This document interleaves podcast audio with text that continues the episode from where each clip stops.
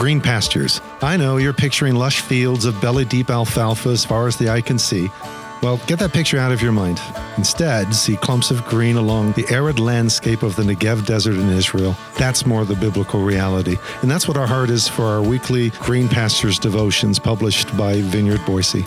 Our hope is that each day you'll find a wee clump of green along the all too often arid landscape of life, just enough to sustain you, to keep you moving forward. Each daily devotion consists of four strands the reading, the reflection, the question, and the prayer. May the Lord lead us together into the green pastures we need today to continue growing in the grace and knowledge of our Lord Jesus Christ. Green Pastures for Monday, July 31st.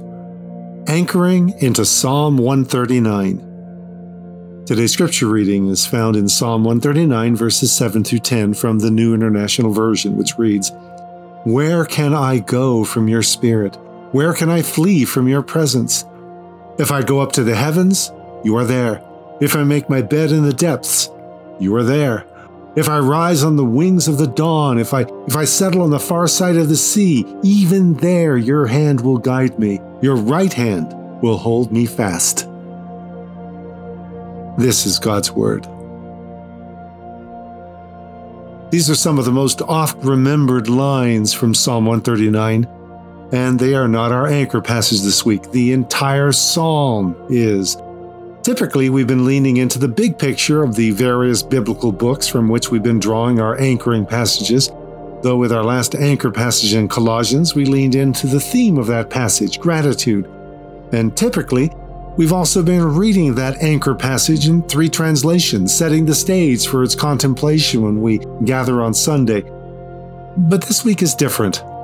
We've already overviewed the book of Psalms when we encountered a previous anchor passage from Psalm 62, so we're not going to either regurgitate or expand on that this week, nor are we going to lean into a key theme or themes of Psalm 139.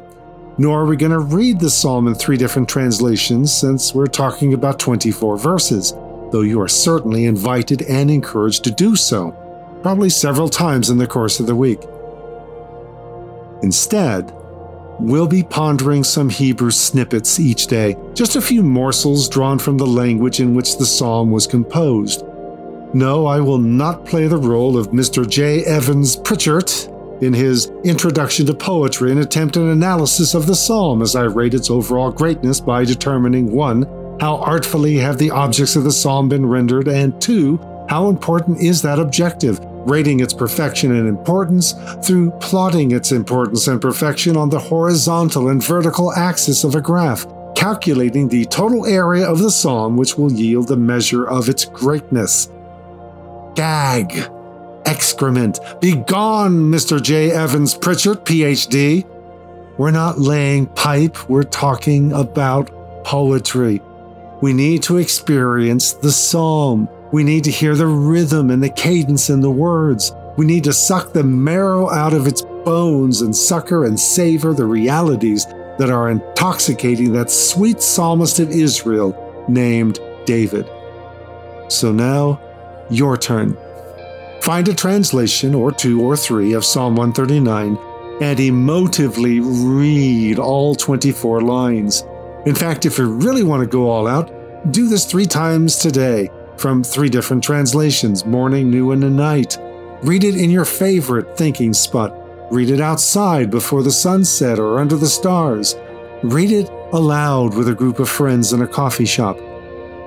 Whatever you do, experience the psalm for yourself. Do your best not to analyze, though if you're drawn that way, go for it and see what wonders take your breath away. Just make sure you suck some marrow, people, from this psalm. So, as we pause for a moment of personal reflection and prayer, ponder how do you experience Psalm 139? What do you hear and see and feel? What lines initially stand out to you? What parts give you pause? What phrases leave you speechless? Lord, you can't find firm footing in a swamp, but life rooted in God stands firm. Lord, so says the ancient sage in Proverbs, and so is life, the swamp when it's not a storm. Root my life in you in the midst of the swamp and in the middle of the storm. Anchor me, ground me, center me in the realities of you, of your sustaining presence, of your unfailing love, as I suck on the marrow of this rich psalm, celebrating presence and purpose and identity and wonder. Let me, like David, be lost in that wonder as I root into this psalm. Be your mercies.